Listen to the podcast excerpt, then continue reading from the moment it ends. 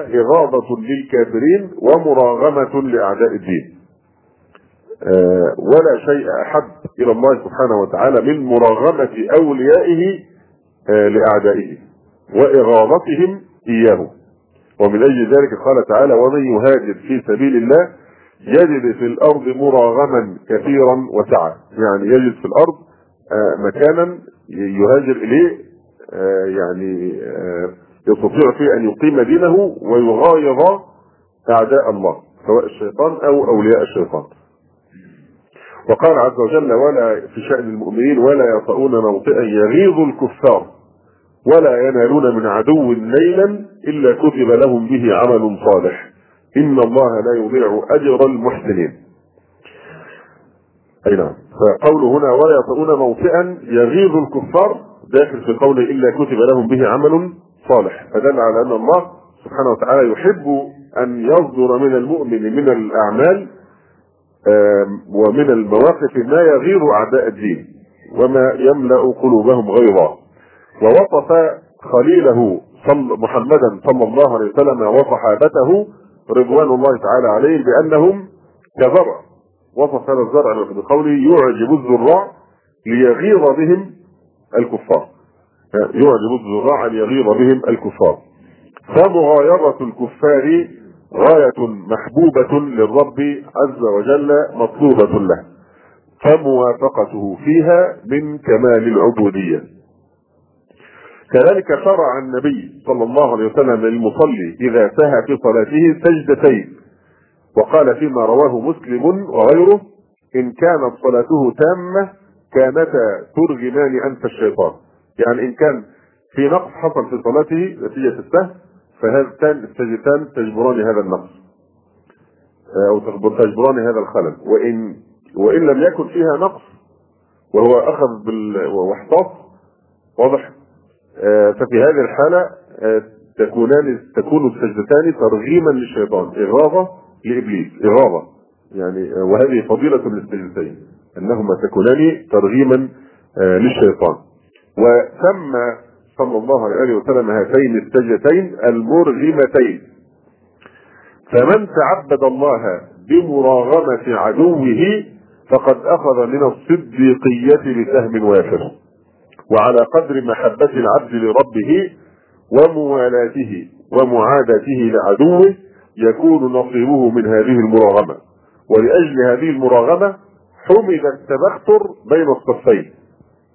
لأجل هذه العبودية العليا عبودية المراغمه ومغايره الكفار آه، مع أن الشرع هناك نصوص كثيرة تحرم التبختر والخيلاء آه، يعني آه، ومع ذلك استثني حالات معينة أبيح فيها التبختر والخيلاء لأجل إقامة هذه العبودية التي هي عبودية المراغمه فحمد التبختر والخيلاء بين الصفين إن كان جيش المسلمين يقف في مواجهة جيش الكافرين يجوز للفارس المسلم أن يتبختر على فرسه ويظهر العزة والكبرياء آه، لأجل إغاظة الكفار لأجل أن يوقع فيهم الغيظ.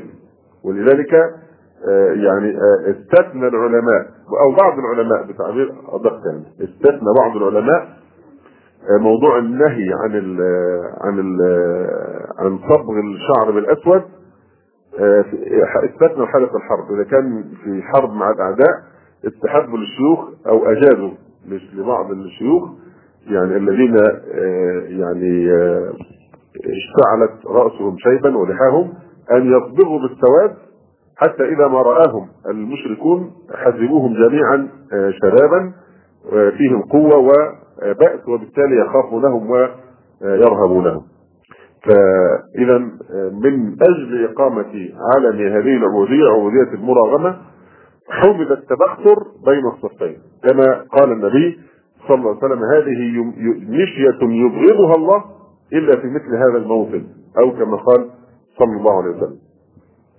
كذلك إذا كان الإنسان يتصدق صدقة السر فيجوز له أن يختال ويتبختر على الشيطان. إذا كان بحيث لا يراه أحد من الناس يجوز له أن يختال على الشيطان إغاظة لإبليس.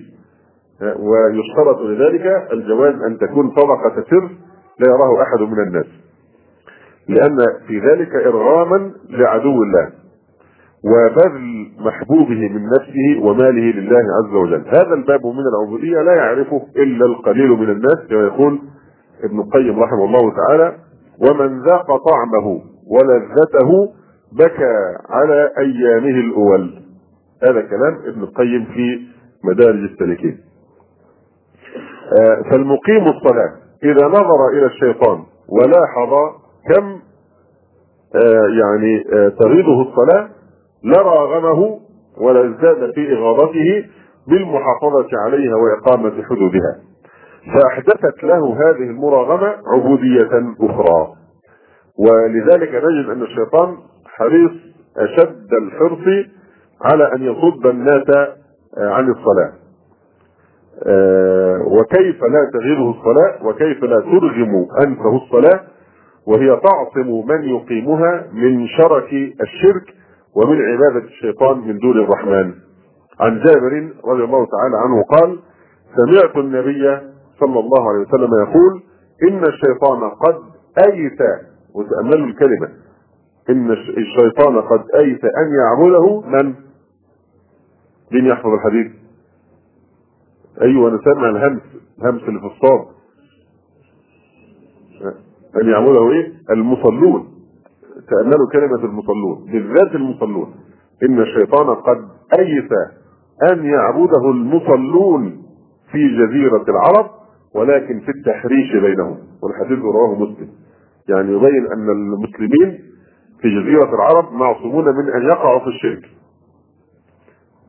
وطبعا لم يذكر صفة المسلمين بصفة عامة لكن قال المصلون إن الشيطان قد أيس ما بقي عنده أمل لشدة تمسكهم بالتوحيد. قد أيس أن يعبده المصلون في جزيرة العرب.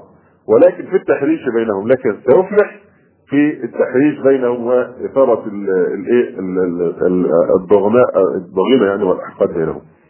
لكن الشاهد أن في كلمة المصلون إشارة إلى أن الصلاة عصمه من شرك الشرك والصلاة يعني إغاظة للشيطان.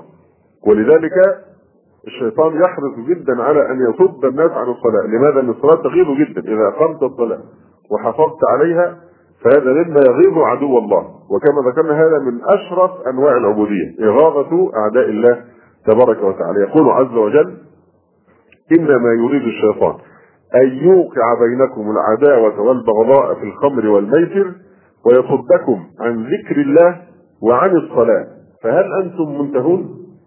فانظر كيف هدفه من الخمر والميسر أن يصد الناس عن ذكر الله وعن الصلاة مع أن الصلاة داخلة في ذكر الله لكنه خص بعد تعميم عن ذكر الله وعن الصلاة فهل أنتم منتهون؟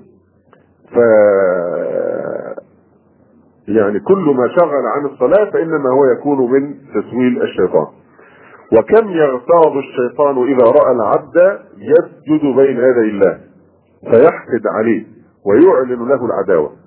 عن أبي هريرة رضي الله تعالى عنه قال قال رسول الله صلى الله عليه وسلم إذا قرأ ابن آدم السجدة يعني آية فيها السجدة فسجد اعتزل الشيطان يبكي. يقول يا ويلي أمر ابن آدم بالسجود فسجد فله الجنة. وأمرت بالسجود فأبيت فلي النار. وهذا رواه مسلم. إذا قرأ ابن آدم السجدة فسجد اعتزل الشيطان يبكي يقول يا ويلي أمر ابن آدم بالسجود فسجد فله الجنة. وأمرت بالسجود فأبيت فلي النار. ولذلك يحذرنا تبارك وتعالى. هذه هي نفسية إبليس. يا بني آدم لا يفتننكم الشيطان كما أخرج أبويكم من الجنة يعني يعني هو يحسدكم ويريد أن يضلكم كما فعل بالابوين. إذا لم يستطع الشيطان أن يصد الناس عن الصلاة ونحن في هذا الزمان نرى كم نجح الشيطان في أن يفي بعهده الذي عاهد الله عليه.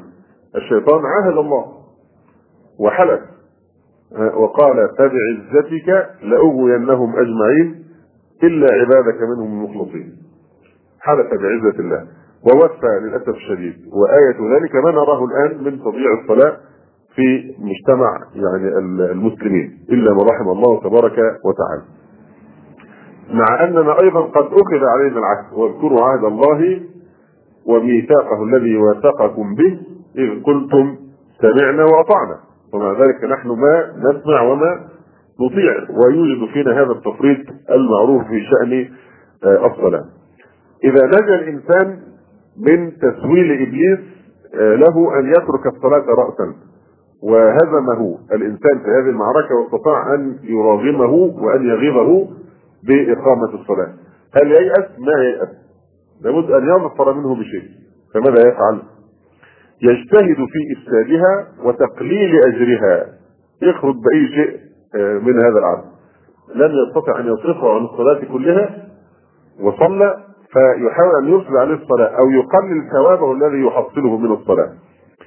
جاء أحد الصحابة إلى رسول الله صلى الله عليه وسلم يقول له إن الشيطان قد حال بيني وبين صلاتي وقراءتي يلبسها علي فقال له رسول الله صلى الله عليه وسلم ذاك شيطان يقال له خنزر.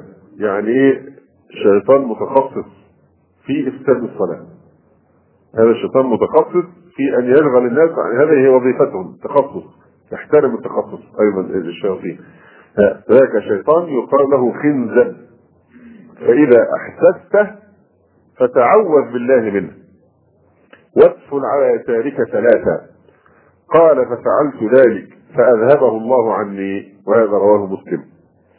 فإذا دخل العبد في صلاته أجلب عليه الشيطان يوسوس له ويشغله عن طاعة الله ويذكره بأمور الدنيا. فقد قال رسول الله صلى الله عليه وسلم إن الشيطان إذا سمع النداء بالصلاة أحال وله أحال له ضراط حتى لا حتى لا يسمع صوته. يكره الصلاة ويكره كل ما يرتبط بالصلاة حتى صوت الأذان. يعني إذا سمع صوت الأذان بيهرب لأنه لا يطيق أن يتحمل نداء التوحيد ويعني دعوة الحق. الله الله الله أكبر الله أكبر أشهد أن لا إله إلا الله أشهد أن محمدا رسول الله يكره هذه الكلمة ويكره الأذان. فلذلك إذا مجرد أن يشرع المؤذن في الأذان يهرب الشيطان. ولذلك فإن من من عرض له الشيطان وأراد أن ينجو منه يمكن له أن يؤذن حتى في غير وقت الصلاه إذا كنت في مكان وأحسست إن إن هناك شياطين يحاولون أن يؤذوك فتجهر بالأذان وتؤذن ينصرف عنك لأنه يكره يكره انت تأتيه بما يبغضه وبما ينفره ولا يستطيع أن يبقى معك إذا أذنت. إن الشيطان إذا سمع النداء بالصلاة أحال يعني ذهب هاربا أحال له ضراط حتى لا يسمع صوته. يعني يبدو أنه يصدر ذلك الصوت الخبيث حتى يعني يعني حتى لا يتمكن بسببه من سماع صوت دعوة الحق والأذان. فإذا سكت إذا سكت المؤذن رجع فوسوس. رجع يعود للمسلمين ليوسوس لهم. فإذا سمع الإقامة أيضا لا يطيق سماع الإقامة لأنها تحتمل نفس النداء الشريف. ذهب حتى لا يسمع صوته. أو حتى لا يسمع صوته. فإذا سكت رجع فوسوس وهذا رواه مسلم. وفي رواية متفق عليها فإذا قضي التثويب أقبل. آه الإقامة يعني. حتى يخطر بين المرء ونفسه. يخطر يعني يدنو منه. فيمر بينه وبين قلبه. فيشغله عما هو فيه. يعني يجعل نفسه حاجزا بينك وبين القلب في داخل الصلاة حتى يعني يشغلك عما أنت فيه. يقول له اذكر كذا اذكر كذا لما لم يكن يذكر من قبل حتى يظل الرجل ما يدري كم صلى. وهذا للأسف الشديد يعني ما يكاد يتلو منه أحد. فصدق الصادق المصدوق صلى الله عليه وسلم فيما يبلغنا عن الله تبارك وتعالى من الهدى والوحي. فإذا قضى التتويب أو إذا قضي التتويب أقبل حتى يخطر بين المرء ونفسه يقول له اذكر كذا اذكر كذا بما لم يكن يذكر من قبله حتى يظل الرجل ما يدري كم صلى. ولذلك نجد بعض الناس كل ما ينتهي من امور الدنيا إذا دخل في الصلاة تتوافد عليه من كل اتجاه ويظل يعني يتذكر كل ما نسى يعني آه، مصداقا لهذا الحديث ولا تنتهي مشاكل الدنيا إلا إذا سلم فهذا دليل صريح على من الذي كان يشغلك؟ الشيطان لأن يعني هي المشاغل ما تأتيك إلا ما بين تكبيرة الإحرام وبين السلام فإذا سلمت ذهبت عنك ما معنى ذلك؟ إن هذه مؤامرة من إبليس يريد أن يصدك عن التدبر في آه، صلاتك والانتفاع بها. فإذا عجز الشيطان بنفسه عن صد العبد عن الصلاة أجلب عليه بخيله ورجله لنفرض أنه عجز معك حتى عن هذا الأمر فماذا يفعل؟ آه، يعني ظاهر استعان بجنوده سلط جنوده عليك وسلط عليك حزبه وأهله بأنواع التسليط وكلما جد في إقامة الصلاة جد الشيطان في إغراء السفهاء به. من يقول له خذ خذني على جناحك وإلى آخر هذه العبارات اللي فيها يعني سخرية من المصلين يا سيدنا الشيخ وبركاتك والى آخر هذا الكلام الذي تحفظونه من السفهاء أن هؤلاء رسل الشيطان يستعين بهم أيضا كي يفتنوك عن الصلاة. مثل هذه العبارات التي يراد بها السفهاء يريدون بها الاستهزاء تحقير من شأن الصلاة وفي الحقيقة يريد أن يعني يعمل نوع من التعويض لنفسه إن هو شاعر بجريمته في ترك الصلاة فيريد أن يظهرك أنت كأنك أنت الذي ما تستحق الإحترام أو تستحق هذه الأذية ويعني الاستطاله بمثل هذه الأوصاف. فاعلم أن هذا جندي من جنود إبليس بعدما فشل هو بنفسه في أن يصدك عن الصلاة يظاهر ويستعين بجنوده ويسلط عليك هذا الخلق. فكلما جد العبد في إقامة الصلاة جد الشيطان في إغراء السفهاء به فتارة يسخرون منه وتارة يهزؤون. كما قال عز وجل وإذا قمتم إلى الصلاة اتخذوها هزوا ولعبا. أليس هنا هذا هو شأن المنافقين؟ في زمان الرسول عليه الصلاة والسلام إلى أن يشاء الله عز وجل. هذا شأن المنافقين. إذا قمتم إلى الصلاة اتخذوها هزوا ولعبا. فتارة يسخرون منه وتارة يهزؤون وأخرى يتغامزون. أولئك حزب الشيطان. ألا إن حزب الشيطان هم الخاسرون. إقامة الصلاة والإعلان بها يصبغ المجتمع بصبغة الله. ويظهر شعائر الإسلام ويجسد اعتزاز المسلمين بإسلامهم ويغيظ أعداء الدين الذين يزعجهم رجوع الناس إلى ربهم واستعلانهم بشعائر دينهم.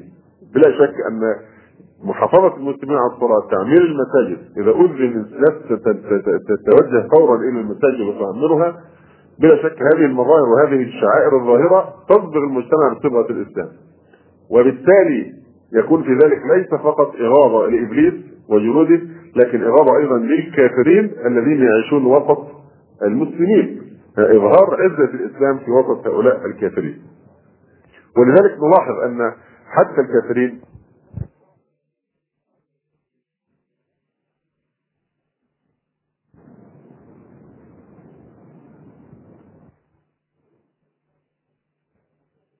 ومن المنحل السفيه الفاسق الذي لا يرعوي ولا يبالي بتضييع الصلاة. فبلا شك أن هذا يكون مقربا إليهم وهذا يتخذونه عدوا. حتى إن لم يتكلم ففي نظراته وفي تصرفاته إذا رأى عليك علامات التمسك بالدين أو إقامة الصلاة يغضبك ويظهر هذا بصورة أو بأخرى. أما الآخر فيكون أقرب إلى قلبه لأنهم في الهوى سواء. وعن عائشة رضي الله تعالى عنها قالت قال رسول الله صلى الله عليه وسلم ما حسدتكم اليهود على شيء ما حسدتكم على السلام والتأمين. ما حسدتكم اليهود على شيء ما حسدتكم على السلام والتأمين. على سنة السلام فيما بينكم والتأمين في يعني الصلاة. وقد ظهر هذا من اليهود هذا الشعور العريق الخصل العريقة في اليهود وهي الحسد. حسد أهل الإيمان معروف في كثير من يعني المواقف. فإذا كان هذا في السلام والتأمين فكيف لما عدا التأمين؟ من إعلان الأذان من تعمير المساجد من تراص المصلين راكعين ساجدين خاشعين. ومن قبل ذكرنا لكم كلمة رينان اللي هو الفيلسوف الفرنسي الشهير الكلمة التي قال فيها ما دخلت مسجدا قط دون أن تهزني عاصفة حارة أو بعبارة أخرى دون أن يصيبني أسف محقق على أني لم أكن مسلما. يقول ما دخل المسجد أبدا ورأى منظر المسلمين في صلاة الجماعة إلا وشعر بأسف شديد على أنه ليس مسلما. أيضا إذا كانت الصلاة فيها مراغمة للشيطان فإن ترك الصلاة سبب استحواذ الشيطان على العبد. الله عز وجل يقول: ومن يعش عن ذكر الرحمن نقيض له شيطانا فهو له قرين وإنهم ليصدونهم عن السبيل ويحسبون أنهم مهتدون. حتى إذا جاءنا قال يا ليت بيني وبينك بعد المشرقين فبئس القرين ولن ينفعكم اليوم إذ ظلمتم أنكم في العذاب مشتركون. من يعش عن ذكر الرحمن. ذكرنا أن الصلاة أشرف صورة لذكر الرحمن لأن الشيطان الصلاة اجتمعت فيها كل العبادات قلبية وبدنية وقولية. الذكر بكل أنواعه وأشرفه قراءة القرآن الكريم في الصلاة. الركوع. والسجود الخشوع وأحوال القلب كلها تجتمع في الصلاة. فهي أولى ما يطلق عليه ذكر الله تبارك وتعالى وهي أفضل موضوع كما أستثنى. يقول تعالى ومن يعش عن ذكر الرحمن من يغفل ويعرض عن ذكر الرحمن يعاقبه الله بماذا؟ أن يقيض له شيطانا نقيض له شيطانا فهو له قرين. وانهم الشياطين لا يصدونهم عن السبيل ويحسبون أنهم مهتدون. حتى إذا جاءنا قال يا ليت بيني وبينك بعد المشرقين فبئس القرين ولن ينفعكم اليوم إذ ظلمتم أنكم في العذاب مشتركون. فمن يضيع الصلاة يضيعه الله ويخذله ويعاقبه بأن يقيض له شيطانا يقارنه فلا يفارقه لا في الإقامة ولا في المسير. وهو مولاه وعشيرته بئس المولى وبئس العشير. فيتخذ قلبه المريض وطنا ويعده مسكنا. إذا تصبح بطلعته حياة وقال فديت من قرين لا يفلح في دنياه ولا في أخرى. وكأنه يخاطبه. القرين لما يشوف طلعته المشهورة يحبه جدا ومعتز به الشيطان. معتز بهذا بهذا الذي يضيع الصلاة فإذا رأى محياه وطلعته يخاطبه أو كأنه يخاطبه كما قال بعض العلماء قائلا له قرينك في الدنيا. أنا قرينك في الدنيا. قرينك في الدنيا وفي الحشر بعدها فأنت قرين لي بكل مكان. فإن كنت في دار الشقاء فإنني وأنت جميعا في شقا وهوان. وعن أبي الدرداء رضي الله تعالى عنه قال قال رسول الله صلى الله عليه وسلم ما من ثلاثة في قرية ولا بدو لا تقام فيهم الصلاة إلا استحوذ عليهم الشيطان. فعليكم بالجماعة فإنما يأكل الذئب القاصية. ما من ثلاثة في قرية ولا بدو لا تقام فيهم الصلاة. ما هي العقوبة؟ إلا استحوذ عليهم الشيطان سيطر عليهم الشيطان. فعليكم بالجماعة يعني صلاة الجماعة فإنما يأكل الذئب القاصية. الذئب إذا أراد أن يفترس لا يفترس الشاة وهي في ال في ال في ال في القطيع وإنما يترقب ويتربص اذا شذت واحدة وانفردت فإنه يعني يستحوذ عليها. فبين صلى الله عليه وآله وسلم أن الشيطان ذئب الإنسان وهو أعدى عدو له. وكما أن الطائر كلما علا بعد عن الآفات وكلما نزل احتوشته الآفات فكذلك الشاة. كلما كانت أقرب من الراعي كانت أسلم من الذئب وكلما بعدت عن الراعي كانت أقرب إلى الهلاك. فأحمى ما تكون الشاة إذا قربت من الراعي وإنما يأخذ الذئب القاصية من الغنم وهي أبعدهن من الراعي. قال بعض السلف رأيت العبد ملقا بين الله سبحانه وبين الشيطان. فإن أعرض الله عنه تولاه الشيطان وإن تولاه الله لم يقدر عليه الشيطان. رحمه الله. وبين صلى الله عليه وسلم مظهرا من مظاهر كيد الشيطان لصد المؤمن عن ذكر الله وعن الصلاة. ودلنا على ما يحبط هذا الكيد. فعن أبي هريرة رضي الله تعالى عنه أن رسول الله صلى الله عليه وسلم قال يعقد الشيطان على قافية رأس أحدكم إذا هو نام ثلاث عقد. يضرب على كل عقدة. عليك ليل طويل فارقد. فإن استيقظ فذكر الله تعالى انحلت عقدة. فإن توضأ انحلت عقدة. فإن صلى انحلت عقده كلها. فأصبح نشيطا طيب النفس. وإلا أصبح خبيث النفس كسلان. وهذا الحديث متفق عليه. فهذا أيضا صورة من صور الكيد كي يصد الناس عن ذكر الله وعن الصلاة. وهذا هذه العبارة عبارة يعقد الشيطان على قافية رأس أحدكم إذا هو نام ثلاث عقد. آه الأقرب والله تعالى أعلم لظاهر لظاهر الحديث يعني أن أن المقصود هنا أن الشيطان يعني يعني يمارس نوع من السحر. نوع من السحر في الحقيقة. لأن الله سبحانه وتعالى وصف السواحر آه بقوله تعالى ومن شر النفاثات في العقد الساحرة تعقد عقدة وتنفث فيها بالكلام الذي تقوله وتنفث فيه حتى تجتمع روحها الخبيثة مع ريقها الخبيث مع كلامها الخبيث مع فعلها الخبيث فالشيطان هو أصل الخبث كله فإنه يفعل هذا النوع من السحر. في في حق يعني الإنسان إذا أراد أن ينام. كما قال كما يعقد الساحر من سحره لكي يمنعه القيام. يعقد الشيطان على قافية رأس أحدكم. إذا هو نام ثلاث عقد.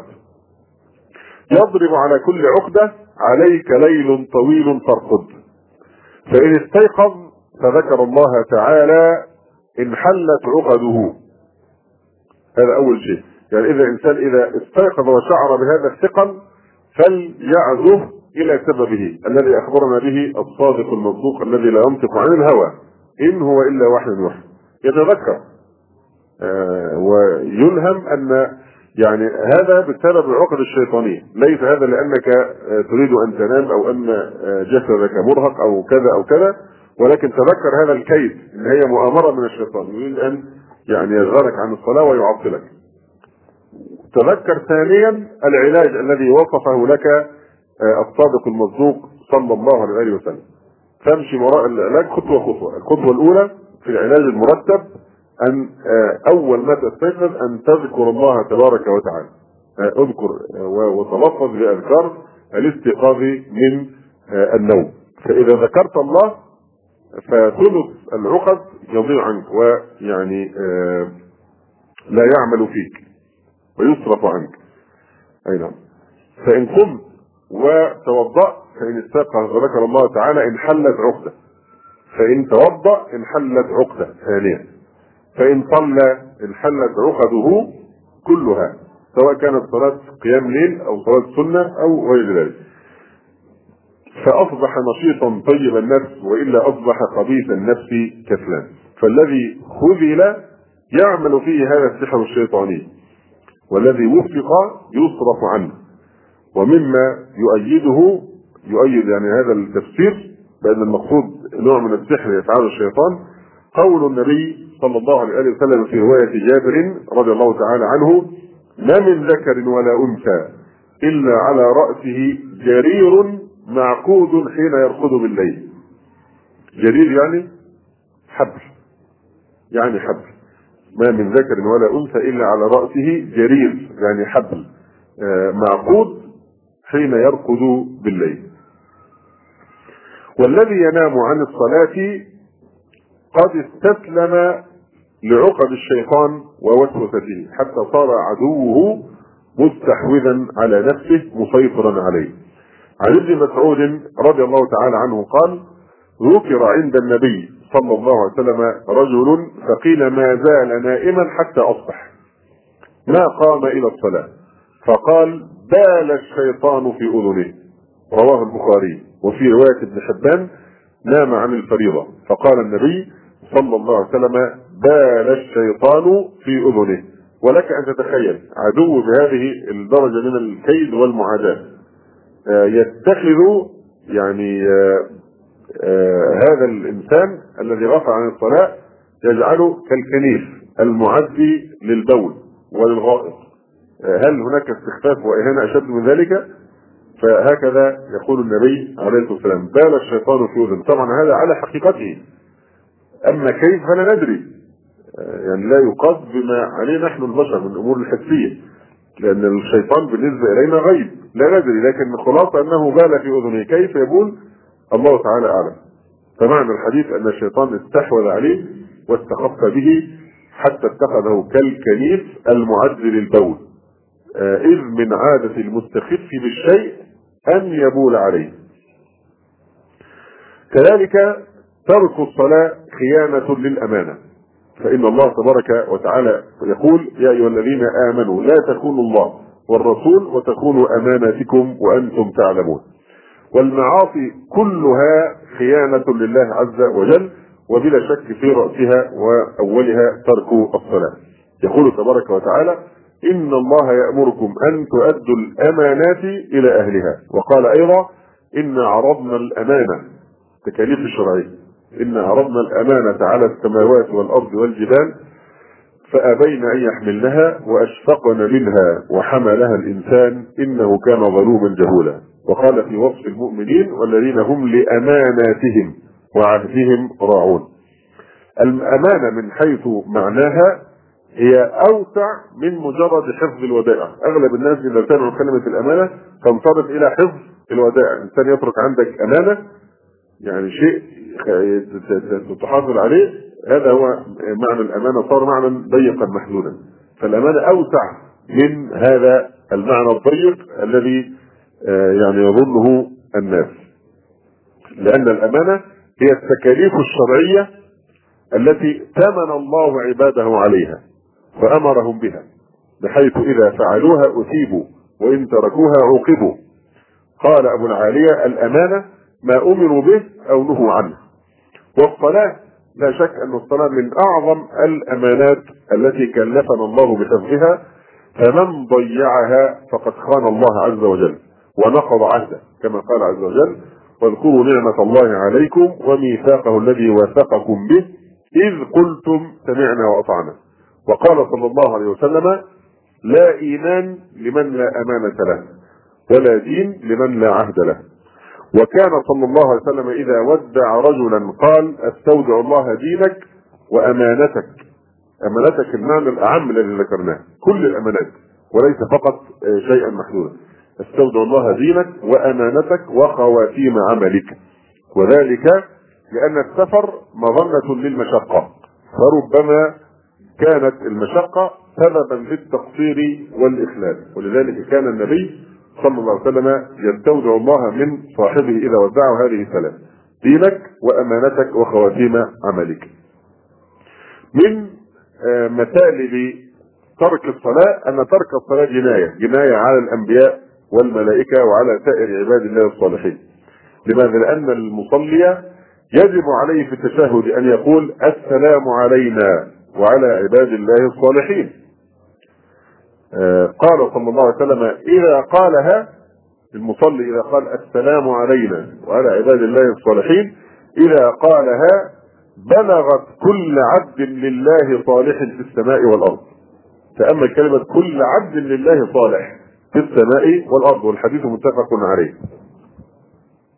وعلينا بلغت كل عبد لله صالح في السماء والأرض فمن ترك الصلاة فقد عطل هذه التحية الطيبة عن أن تبلغ أولياء الله وعباده الصالحين في السماء والأرض.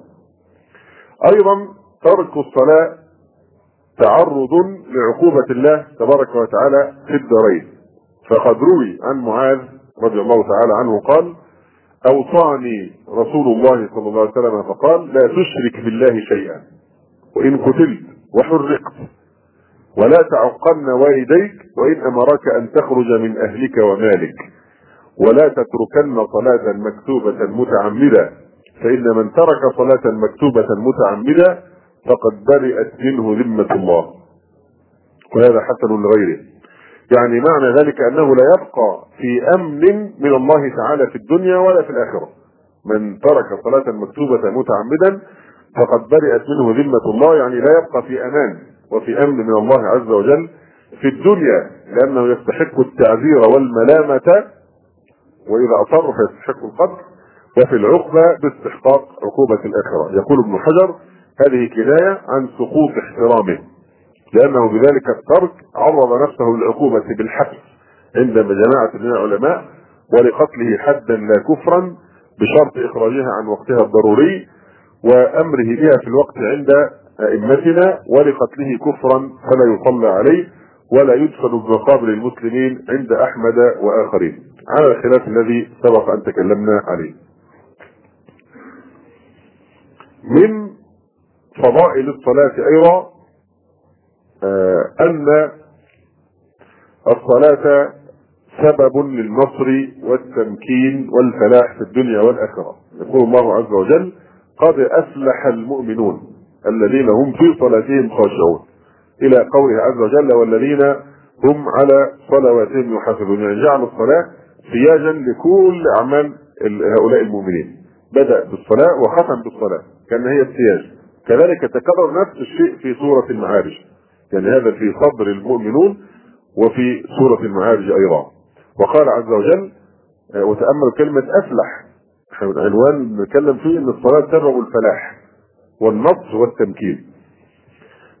قد أفلح المؤمنون الذين هم في صلاتهم خاشعون إلى قوله أيضا مرة ثانية والذين هم على صلواتهم يحافظون. وقال أيضا قد أفلح من تزكى وذكر اسم ربه فصلى.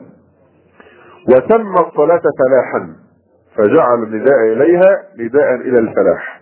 حي على الصلاة حي على الفلاح. والفلاح هو الفوز بالمراد والبقاء في الخير. الفلاح معنى البقاء يعني في الخير. وبالصلاة يستمنح ويستنزل نصر الله تبارك وتعالى. يقول عز وجل واستعينوا بالصبر والصلاة فإن ربط النصر والفلاح والفوز والتمكين فلا بد من الاستعانة بالصلاة. وقال سبحانه يا أيها الذين آمنوا إذا لقيتم فئة فاثبتوا واذكروا الله كثيرا لعلكم تفلحون. ولعل في تشريع صلاة الخوف حال الالتحام المسلح ما يشير إلى أثر الصلاة في استجلاب نصر الله تبارك وتعالى. يعني المسلمون لا يستغنون عن الصلاة باعتبارها سببا في الفلاح والنصر والتمكين ومعية الله حتى في أثناء الكفاح المسلح نفسه حاله الصدام مع الأعداء تجب عليهم الصلاة ويجب أن يصلوا حتى وهم في هذه الحال بحسب استطاعتهم كما هو معروف في صلاة الخوف. وعن سعد رضي الله تعالى عنه قال قال رسول الله صلى الله عليه وسلم إنما ينصر الله هذه الأمة بضعيفها بدعوتهم وصلاتهم وإخلاصهم. إنما ينصر الله هذه الأمة بضعيفها بدعوتهم وصلاتهم وإخلاصهم. إذا الصلاة أيضا التي يصليها هؤلاء الضعفاء والفقراء والمساكين والنساء وغيرهم آه هذه الصلاة تكون سببا في نزول نصر الله سبحانه وتعالى رأفة ورحمة بسائر الأمة. إنما ينصر الله هذه الأمة بضعيفها بدعوتهم وصلاتهم وإخلاصهم. وهذا الحديث صحيح وهو في البخاري بدون ذكر الإخلاص. يعني إنما ينصر الله هذه الأمة بضعيفها بدعوتهم وصلاتهم. ولم يذكر إخلاصهم في رواية البخاري. وقال رجل للحسن أوصني. فقال أعز أمر الله يعزك الله. وقال تعالى إن تنصروا الله ينصركم ويثبت أقدامكم. ونصرة الله بإقامة شعائر شرائع شرائع دينه وخاصة الصلاة. وقال عز وجل وقال الله إني معكم فإن أقمتم الصلاة وآتيتم الزكاة. وقال الله إني معكم. متى يكون معنا؟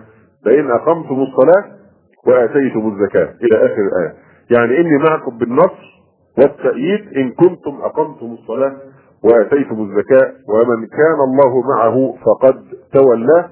والله عز وجل لا يعز من عاداه ولا يذل من والاه بل الذل حليف من حاربه وعصاه. قال صلى الله عليه وسلم وجعل الذلة والصغار على من خالف أمري. جعل الذلة والصغار على من خالف أمري. وعباد الله الذين سيعاقب بهم أو يعاقب بهم أعداءه والذين يعذبهم بأيديهم. يقيمون الصلاة ويستمدون منها زادا ووقودا في جهادهم. يقول تبارك وتعالى فإذا جاء وعد أولاهما بعثنا عليكم عبادا لنا. هل يتصور أن عبادا لنا يكون عبد من عباد الله لا يصلي؟ الذي لا يصلي هذا ولي للشيطان لا يمكن أبدا ولي من أولياء الله يكون لا يصلي مستحيل. الذي لا يصلي هذا عدو لله. وليس وليا من أولياء الله إنما ينصر الله أولياءه الذين تولوا سبحانه وتعالى. أما تارك الصلاة فهذا عدو بغيض إلى الله سبحانه وتعالى وإلى المؤمنين. فالذين يهزمون أعداء الدين وخاصة اليهود لعنهم الله لابد أن يكونوا متصفين بهذه الصفة. فإذا جاء وعد الآخرة فإذا جاء وعد أولاهما بعثنا عليكم عبادا لنا. انظر إلى الاختصاص. عبادا لنا أولي بأس شديد. يعني يجمعون بين أمرين إقامة العبودية وبين قوة الإيه؟ القوة المادية البأس الشديد. عبادا لنا أولي بأس شديد.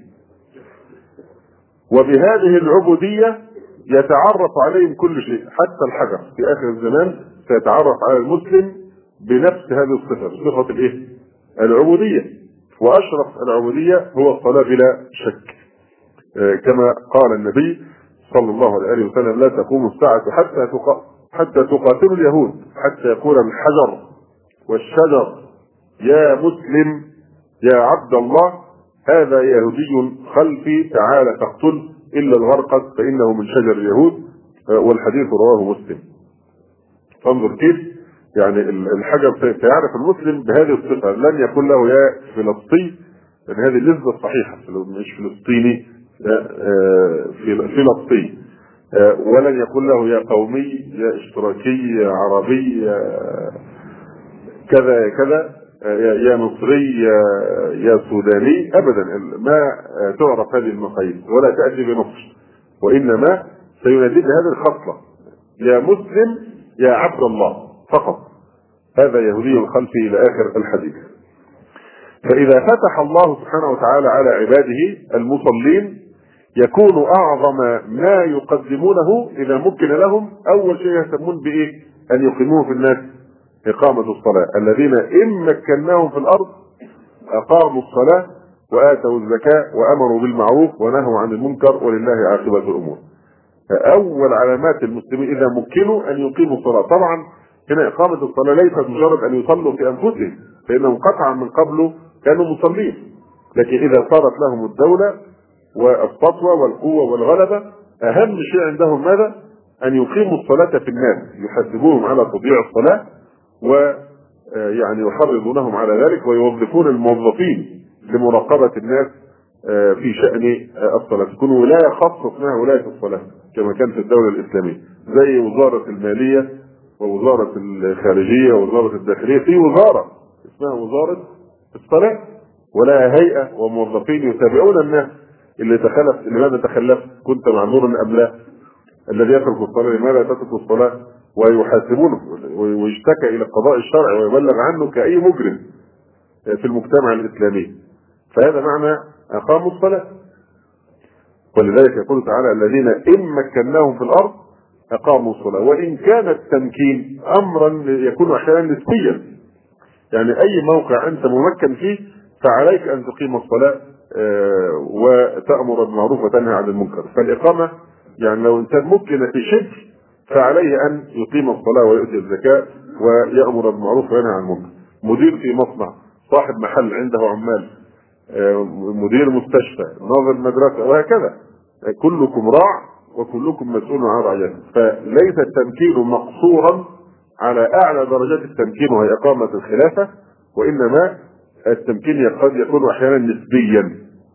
فكلكم راع وكلكم مسؤول عن رعيته. الأب في البيت مسؤول عن أن يقيم الصلاة في ذريته وفي أهله ويراقب النساء وأولاده عن ويطمئن على إقامتهم بالصلاه آه، كذلك في كل مرفق كل مسلم ممكن يعني ممكن حتى لو تمكينا نسبيا ففي قدر طاقته عليه أن يعني يطبق هذه الآية الذين إن مكناهم في الأرض أقاموا الصلاة وآتوا الزكاة وأمروا بالمعروف ونهوا عن المنكر ولله عاقبة الأمور. ذكرنا من قبل أن ترك الصلاة سبب من أسباب عذاب القبر والعياذ بالله.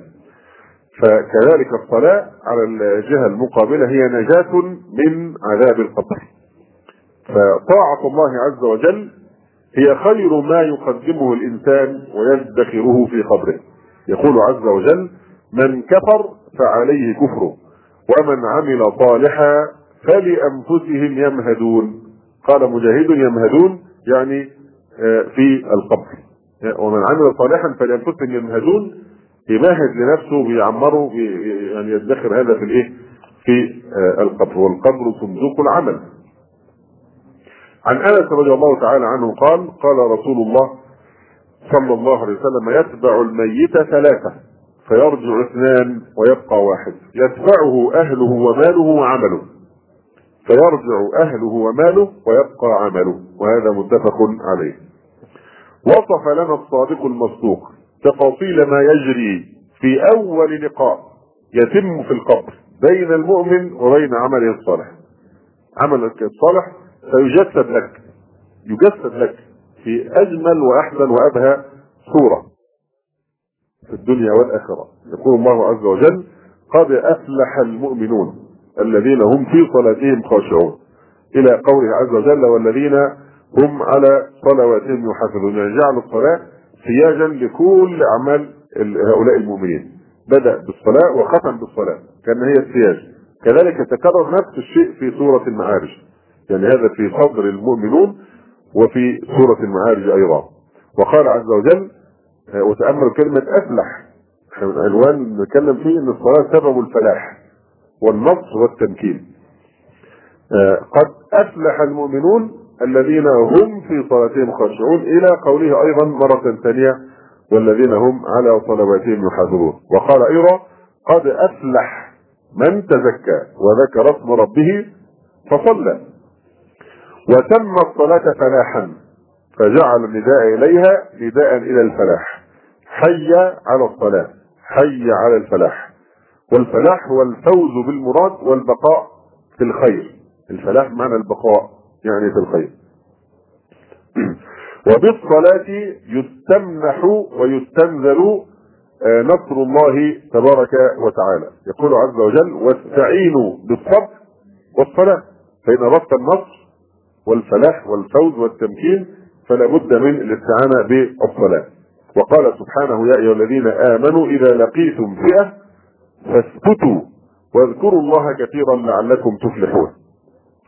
ولعل في تشريع صلاة الخوف حال الالتحام المسلح ما يشير إلى أثر الصلاة في استجلاب نصر الله تبارك وتعالى. يعني المسلمون لا يستغنون عن الصلاة باعتبارها سببا في الفلاح والنصر والتمكين ومعية الله حتى في أثناء الكفاح المسلح نفسه.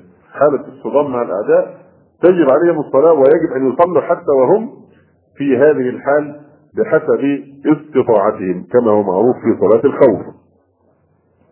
وعن سعد رضي الله تعالى عنه قال قال رسول الله صلى الله عليه وسلم إنما ينصر الله هذه الأمة بضعيفها بدعوتهم وصلاتهم وإخلاصهم. إنما ينصر الله هذه الأمة بضعيفها بدعوتهم وصلاتهم وإخلاصهم. اذا الصلاة أيضا التي يصليها هؤلاء الضعفاء والفقراء والمساكين والنساء وغيرهم. آه هذه الصلاة تكون سببا في نزول نصر الله سبحانه وتعالى رأفة ورحمة بسائر الأمة. إنما ينصر الله هذه الأمة بضعيفها بدعوتهم. وصلاتهم وإخلاصهم. وهذا الحديث صحيح وهو في البخاري بدون ذكر الإخلاص. يعني إنما ينصر الله هذه الأمة بضعيفها بدعوتهم وصلاتهم. ولم نذكر إخلاصهم في رواية البخاري. وقال رجل للحسن أوصني. فقال أعز أمر الله يعزك الله. وقال تعالى إن تنصروا الله ينصركم ويثبت أقدامكم ونصرة الله شعائر شرائع شرائع دينه وخاصة الصلاة. وقال عز وجل وقال الله إني معكم. فإن أقمتم الصلاة وآتيتم الزكاة. وقال الله إني معكم. متى يكون معنا؟ فإن أقمتم الصلاة وآتيتم الزكاة. إلى آخر الآية. يعني إني معكم بالنصر والتأييد إن كنتم أقمتم الصلاة وآتيتم الزكاة ومن كان الله معه فقد تولاه والله عز وجل لا يعز من عاداه ولا يذل من والاه. بل الذل حليف من حاربه وعصاه. قال صلى الله عليه وسلم وجعل الذلة والصغار على من خالف أمري. جعل الذلة والصغار على من خالف أمري. وعباد الله الذين سيعاقب بهم أو يعاقب بهم أعداءه والذين يعذبهم بأيديهم يقيمون الصلاة ويستمدون منها زادا ووقودا في جهادهم. يقول تبارك وتعالى فإذا جاء وعد أولاهما بعثنا عليكم عبادا لنا. هل يتصور إن عبادا لنا يكون عبد من عباد الله لا يصلي؟ الذي لا يصلي هذا ولي للشيطان لا يمكن ابدا ولي من أولياء الله يكون لا يصلي مستحيل. الذي لا يصلي هذا عدو لله. وليس وليا من أولياء الله إنما ينصر الله أولياءه الذين تولوه سبحانه وتعالى. أما تارك الصلاة فهذا عدو بغيض إلى الله سبحانه وتعالى وإلى المؤمنين. فالذين يهزمون أعداء الدين وخاصة اليهود لعنهم الله لابد أن يكونوا متصفين بهذه الصفات فإذا جاء وعد الآخرة فإذا جاء وعد أولاهما بعثنا عليكم عبادا لنا. انظر إلى الاختصاص. عبادا لنا أولي بأس شديد. يعني يجمعون بين أمرين إقامة العبودية ومن قوة الإيه؟ القوة المادية البأس الشديد. عبادا لنا أولي بأس شديد. وبهذه العبودية يتعرف عليهم كل شيء حتى الحجر. في آخر الزمان سيتعرف على المسلم بنفس هذه الصفة بصفة الإيه؟ العبودية. وأشرف العبوديه هو الصلاة بلا شك. كما قال النبي صلى الله عليه وسلم لا تقوم الساعة حتى. حتى تقاتل اليهود حتى يقول الحجر والشجر. يا مسلم يا عبد الله هذا يهودي خلفي تعال فاقتل إلا الغرقد فإنه من شجر اليهود. والحديث رواه مسلم. فانظر كيف يعني الحجر سيعرف المسلم بهذه الصفة لن يكون له يا فلسطين لأن هذه النسبة صحيحة مش فلسطيني في فلسطين ولن يكون له يا قومي يا اشتراكي يا عربي يا كذا يا كذا يا مصري يا, يا سوداني ابدا ما تعرف هذه المقاييس ولا تأتي بنقص. وإنما سينادي بهذه الخصله يا مسلم يا عبد الله. فقط. هذا يهودي خلفي إلى آخر الحديث. فإذا فتح الله سبحانه وتعالى على عباده المصلين يكون أعظم ما يقدمونه إذا مكن لهم أول شيء يهتمون بإيه؟ أن يقيموه في الناس إقامة الصلاة. الذين إن مكناهم في الأرض أقاموا الصلاة وآتوا الزكاة وأمروا بالمعروف ونهوا عن المنكر ولله عاقبة الأمور. أول علامات المسلمين إذا مكنوا أن يقيموا الصلاة. طبعا هنا إقامة الصلاة ليست مجرد أن يصلوا في أنفسهم فإنهم قطعا من قبل كانوا مصلين لكن إذا صارت لهم الدولة والسطوة والقوة والغلبة أهم شيء عندهم ماذا؟ أن يقيموا الصلاة في الناس يحاسبوهم على تضييع الصلاة ويعني يحرضونهم على ذلك ويوظفون الموظفين لمراقبة الناس في شأن الصلاة تكون ولاية خاصة اسمها ولاية الصلاة كما كان في الدولة الإسلامية زي وزارة المالية ووزارة الخارجية ووزارة الداخلية في وزارة اسمها وزارة الصلاة ولها هيئة وموظفين يتابعون الناس اللي تخلف لماذا تخلفت كنت معذورا أم لا الذي يترك الصلاة لماذا تترك الصلاة؟ ويحاسبونه ويشتكى إلى القضاء الشرعي ويبلغ عنه كأي مجرم في المجتمع الإسلامي. فهذا معنى أقاموا الصلاة. ولذلك يقول تعالى الذين إن مكناهم في الأرض أقاموا الصلاة. وإن كان التمكين امرا يكون أحيانا نسبيا.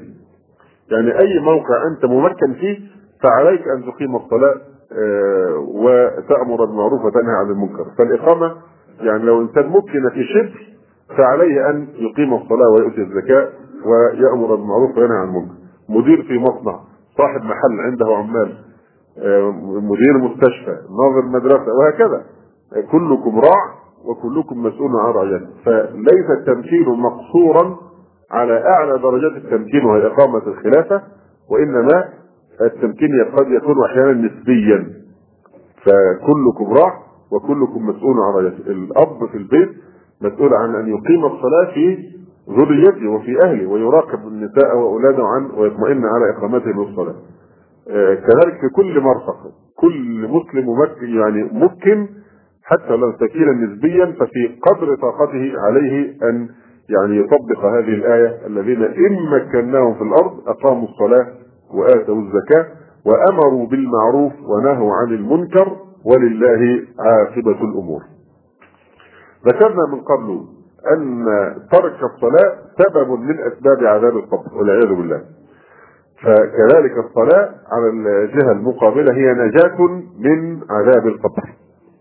فطاعة الله عز وجل هي خير ما يقدمه الإنسان ويدخره في قبره. يقول عز وجل من كفر فعليه كفره ومن عمل صالحا فلأنفسهم يمهدون. قال مجاهد يمهدون يعني آه، في القبر. ومن عمل صالحا فلأنفسهم يمهدون يمهد لنفسه بيعمره يعني يدخر هذا في الإيه؟ في آه، القبر. والقبر صندوق العمل. عن أنس رضي الله تعالى عنه قال قال رسول الله صلى الله عليه وسلم يتبع الميت ثلاثة فيرجع اثنان ويبقى واحد. يتبعه أهله وماله وعمله. فيرجع أهله وماله ويبقى عمله. وهذا متفق عليه. وصف لنا الصادق المصدوق تفاصيل ما يجري في أول لقاء يتم في القبر بين المؤمن وبين عمله الصالح. عملك الصالح سيجسد لك يجسد لك في أجمل وأحسن وأبهى صورة ويظل قرين لك في القبر. ففي أول لقاء متى تلتقي به عندما تنزل في القبر كما وصف الصادق المصدوق آه، صلى الله عليه وآله وسلم. ففي حديث البراء الطويل قال صلى الله عليه واله وسلم في شأن المؤمن قال فيأتيه من روحها وطيبها. يعني من ريح وطيب الجنة. ويفسح له في قبره مد بصره. قال ويأتيه رجل حسن الوجه. حسن الثياب طيب الريح. فيقول أبشر بالذي يسرك. أبشر برضوان من الله. وجنات فيها نعيم مقيم. هذا يومك الذي كنت توعد. فيقول له وأنت فبشرك الله بخير. من أنت؟ فوجهك الوجه يجيء بالخير. فيقول أنا عملك الصالح. يتعرفوا على بعض يقدم نفسه له. يقول له أنا عملك الصالح. فوالله ما علمتك إلا كنت سريعا في إطاعة الله بطيئا في معصية الله. فجزاك الله خيرا. ثم يفتح له باب من الجنة إلى آخر الحديث. فتأمل هذا الحديث يعني إذا رأيت في نفسك تكاسلا أو تقصيرا ذكر نفسك بهذا الموقف هذه اللحظة. أول ليلة ستبيتها في القبر. أول لقاء يتم أو أول زائر سيزورك في القبر حقيقة يدخل عندك القبر بعد الملكين و يعني يقول لك أنا عملك الصالح فوالله ما علمتك إلا كنت سريعا في طاعة الله مبادرا إلى طاعة الله. إذا سمعت الأذان تجري إلى الصلاة وغير ذلك من الأعمال الصالحة. فوالله ما علمتك إلا كنت سريعا في اطاعه الله بطيئا في معصية الله فجزاك الله خيرا ثم يفتح له باب من الجنة. وتأتي الصلاة في مقدمة الأعمال الصالحة التي تحفظ صاحبها من عذاب القبر. فعن أبي هريرة رضي الله عنه قال قال رسول الله صلى الله عليه وسلم إن الميت إذا وضع في قبره إنه يسمع خفق نعالهم حين يولون عنه. فإن كان مؤمنا كانت الصلاة عند رأسه وكان الصيام عن يمينه وكانت الزكاة عن يساره وكان فعل الخيرات من الصدقة والصلة والمعروف والإحسان إلى الناس عند رجليه فيؤتى من قبل رأسه. يأتي العذاب من جبهك يريد أن يعني يبدي يعني يبدأ العذاب من قبل الرأس. فتكون الصلاة ما قبلي مدخل. ما فيش منفذ تقدر تمر منه بالعذاب ما قبلي مدخل ما فيش تقصير في الصلاة. هذا كان محافظا على الصلاة. واضح؟ فيؤتى من قبل رأسه فتكون الصلاة ما قبلي مدخل. لا توجد ثغرة كي ينفذ منها العذاب إلى هذا الرجل. ثم يؤتى عن يمينه فيقول الصيام ما قبلي مدخل. ثم يؤتى عن يساره فتقول الزكاة ما قبلي مدخل. ثم يؤتى من قبل رجليه فيقول فعل الخيرات من الصدقة والصلة والمعروف إلى الناس ما قبلي مدخل. وهذا حديث حسن. أخيرا نختم الكلام الليلة وإن كان الذي سبق ليس كثيرا آه لكن آه نختم الكلام ببيان أن الصلاة أمنية الأموات والمعذبين. فعن أبي هريرة رضي الله تعالى عنه قال مر النبي صلى الله عليه وآله وسلم على قبر دفن حديثا. فقال ركعتان خفيفتان. مما تحقرون وتنفلون يزيدهما هذا في عمله أحب إليه من بقية دنياكم. ركعتان خفيفتان مما تحقرون وتنفلون مما تزهدون فيهما. أحب إلى هذا يعني لو أنه خير بين انه يرجع إلى الدنيا ثاني من جديد. ويعطى كل ما بقي من الدنيا من الكنوز والأموال وكل شيء في الدنيا يعطاه إلى إلى أن تقوم الساعة يصير ملكا له وبين أن يركع يعود إلى الدنيا ويركع ركعتين خفيفتين من النوافل الخبيثة مما يحتقرها الناس ويزدادون في ثوابهم لا لا لا لا, لا, إيه؟ لا اختار قطعا وجزما أن يصلي هاتين الركعتين لماذا؟ لأنه عاين عاين ثواب مثل هذه العبادة الجليلة ركعتان خفيفتان مما تحقرون وتنفلون. يزيدهما هذا في عمله أحب إليه من بقية دنياكم. مما ينفع في مثل هذا الموطن أن يتذكر الإنسان حبيبا إليه أباه أخاه صديقه قريبه الذي مات. ويعني الآن ويتخيل أن هذا فلان ابن فلان بشحمه ولحمه نفس هذا الشخص. لو أعيد إلى الدنيا أو لو خير هذا الخيار لقطع جزما بان بأنه كان سيصلي هاتين الركعتين ثم يدفن ثانيا. لكن في أجل أن يزيد في ثوابه ثواب هاتين الركعتين قال إبراهيم بن زيد العبدي أتاني رياح القيسي. فقال يا أبا إسحاق انطلق بنا إلى أهل الآخرة. نحدث بقربهم عهدا. فانطلقت معه فأتى إلى المقابر فجلسنا إلى بعض تلك القبور. فقال يا أبا إسحاق ما ترى هذا متمنيا لو مني؟ قلت أن يرد والله إلى الدنيا فيستمتع من طاعة الله ويصلح. قال فها نحن. الفرصة ما زالت معنا نحن هذا مات ونحن ما زلنا. ثم نهض فجد واجتهد فلم يلبث يسيرا حتى مات رحمه الله تعالى. فالموت هو الفيصل بين هذه الدار وبين دار القرار وهو الحد الفارق بين دار الامتحان وبين دار ظهور النتائج. فليس بعده لأحد من مستعتب ولا اعتبار ولا يمكن الزيادة في الحسنات بعد الموت ولا النقص من السيئات ولا حيله ولا افتداء لا درهم ولا دينار. قال الله تعالى حتى إذا جاء أحدهم الموت قال رب ارجعون. لعلي أعمل صالحا فيما تركت. كلا إنها كلمة هو قائلها ومن ورائهم برزخ إلى يوم يبعثون. وقال سبحانه وتعالى يا أيها الذين آمنوا لا تلهكم أموالكم ولا أولادكم عن ذكر الله. ومن يفعل ذلك فأولئك هم الخاسرون. وأنفقوا مما رزقناكم من قبل أن يأتي أحدكم الموت. فيقول رب لولا أخرتني إلى أجل قريب فاصدق وأكن من الصالحين ولن يؤخر الله نفسا إذا جاء أجلها والله خبير بما تعملون. وقال عز وجل تخيلوا أن كل الموتى من قبل أو عامة المسلمين الذين ماتوا من قبل سمعوا هذا الكلام كثيرا. سمعوه في القرآن وسمعوه في الدروس وقرأوه في الكتب. فمن انتفع لما سمع بهذا الكلام وعدل حاله واصلح حاله هذا فوز عظيم. ومن مرت عليه مرور الكرام ندم ندما شديدا لكن كان عنده المهلة. نحن كذلك سيأتي بعدنا ناس يتلون نفس الآيات ويتلون نفس الأحاديث. 10 20 100 سنة حتى. فتتلى نفس الآيات إن شاء الله ونفس الأحاديث. والناس ينقسمون إن سعيكم لشتى. فينبغي أن يحذر الإنسان. لا يبقى عندنا لنا عذر امام الله سبحانه وتعالى. لماذا نحن نحن القلوب تنبض؟ الأيدي تسمع وتطيع. عضلاتك اذا اردت أن تحركها إلى المسجد فتطيعك لسانك إذا عملته في ذكر الله لن يقول لك لا. فأنت في إمكانك الآن المهلة والفرصة.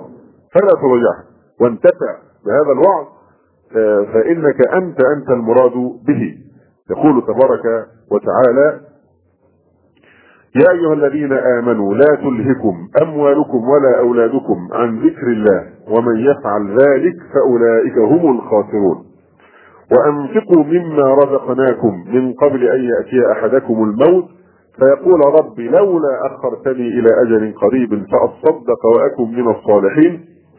ولن يؤخر الله نفسا إذا جاء أجلها والله خبير بما تعملون. وقال تعالى وترى الظالمين لما رأوا العذاب يقولون هل إلى مرد من سبيل أمنية الموتى والمعذبين يوم القيامة أن يردوا إلى الدنيا حتى لو وقت يسير؟ قدر ركعتين هل إلى مرد من سبيل؟ فهم يسألون الرجعة عند الاحتضار وكذلك يسألونها إذا وقفوا على النار. قال جل وعلا ولو ترى إذ وقفوا على النار. فقالوا يا ليتنا نرد ولا نكذب بآيات ربنا ونكون من المؤمنين. وكذا يتمنون الرجعة إذا ولدوا على ربهم. ولو ترى إذ المجرمون ناكسوا رؤوسهم عند ربهم. ربنا أبصرنا وسمعنا. فارجعنا نعمل صالحا. إنا موقنون. هل هذا اليقين يفيد يقين في الآخرة؟ هذا يقين رغم أنفهم أيقنوا لأنهم عاينوا آه، الغيب صار شهادة. أما اليقين الذي ينجي فهو هنا الإيمان بالغيب وأنت في دار الدنيا ودار الامتحان. أيضا يتكرر سؤالهم الرجعة وهم في غمرات الجحيم. يقول تعالى وهم يصطرخون فيها. ربنا أخرجنا نعمل صالحا غير الذي كنا نعمل. يأتي الجواب أولم نعمركم ما يتذكر فيه من تذكر؟ وجاءكم النذير. أولم نعمركم؟ ألم نعطيكم الفرصة؟ وطولنا في العمر وأعطيناكم الفرصة وعشتم عمرا مديدا أولم نعمركم ما يتذكر فيه من تذكر؟ عمر من شأنه أنه كان فرصة كافية من كان فيه خير أن يتذكر ويتوب. كما قال النبي صلى الله عليه وسلم لقد أعذر الله إلى رجل أجله حتى بلغ ستين سنة لقد أعذر الله إليه. ما بقي بعد ذلك يعني عذر إذا تماد في التقصير وقد أمد الله في عمره هذا آه، بهذا القدر. وقال بعض المفسرين في قوله تعالى وجاءكم النذير يعني الشيء في الرأس. تحتمل أن جاءكم النذير يعني الرسول عليه الصلاة والسلام. وتحتمل كما قال بعض المفسرين وجاءكم النذير أن الشيء الشيء الذي يزحف إلى الشعر إذا آه، بدأ الإنسان يعني يتقدم في العمر آه، هذا عبارة عن نذير إنذار من الله سبحانه وتعالى أنك الآن اقتربت من النهاية اقتربت من الوصول إلى المحطة الأخيرة. أي نعم. يقول تعالى أولم نعمركم؟ ما يتذكر فيه من تذكر وجاءكم النذير؟ فذوقوا فما للظالمين من نصير. وقال سبحانه قالوا ربنا أمتنا اثنتين وأحييتنا اثنتين فاعترفنا بذنوبنا فهل إلى خروج من سبيل؟ وقال قتادة في قوله تعالى حتى إذا جاء أحدهم الموت قال رب ارجعون لعلي أعمل صالحا فيما تركت. كلا. كان العلاء بن زياد يقول لينزل أحدكم نفسه يعني توهم وتخيل أنك قد حضرك الموت. وهذا ساق على محل. لينزل أحدكم نفسه أنه قد حضره الموت فاستقال ربه. سأله الإقالة. قال لله سبحانه وتعالى أعطيني فرصة أخرى فرصة وحيدة. أعود إلى الدنيا. فافترض أن الله أنك حضرك الموت وأن الله سبحانه وتعالى وأنك قلت يا رب ارجعون فربنا قال لك أعطيتك فرصة وسأعيدك إلى الدنيا. فافترض أنك الآن في هذه الفرصة. أنك الآن في الفرصة التي آه، سئلتها ها؟ يقول لينزل أحدكم نفسه أنه قد حضره الموت فاستقال ربه فأقاله فليعمل بطاعة ربه تعالى. وقال قتادة والله ما تمنى إلا أن يرجع فيعمل بطاعة الله. فانظروا أمنية الكافر المفرط فاعملوا بها ولا حول ولا قوة إلا بالله. من أجل ذلك أوصانا رسول الله صلى الله عليه وسلم فقال اغتنم خمسا قبل خمس. شبابك قبل هرمك وصحتك قبل سقمك وغناك قبل فقرك وفراغك قبل شغلك وحياتك قبل موتك. إذ هي أيام وأحوال العمل والتأهب والاستعداد والاستكثار من الذات. فمن فاته العمل فيها لم يدركه عند مجيء أضدادها ولا ينفعه التمني للأعمال بعد التفريط منه والإهمال.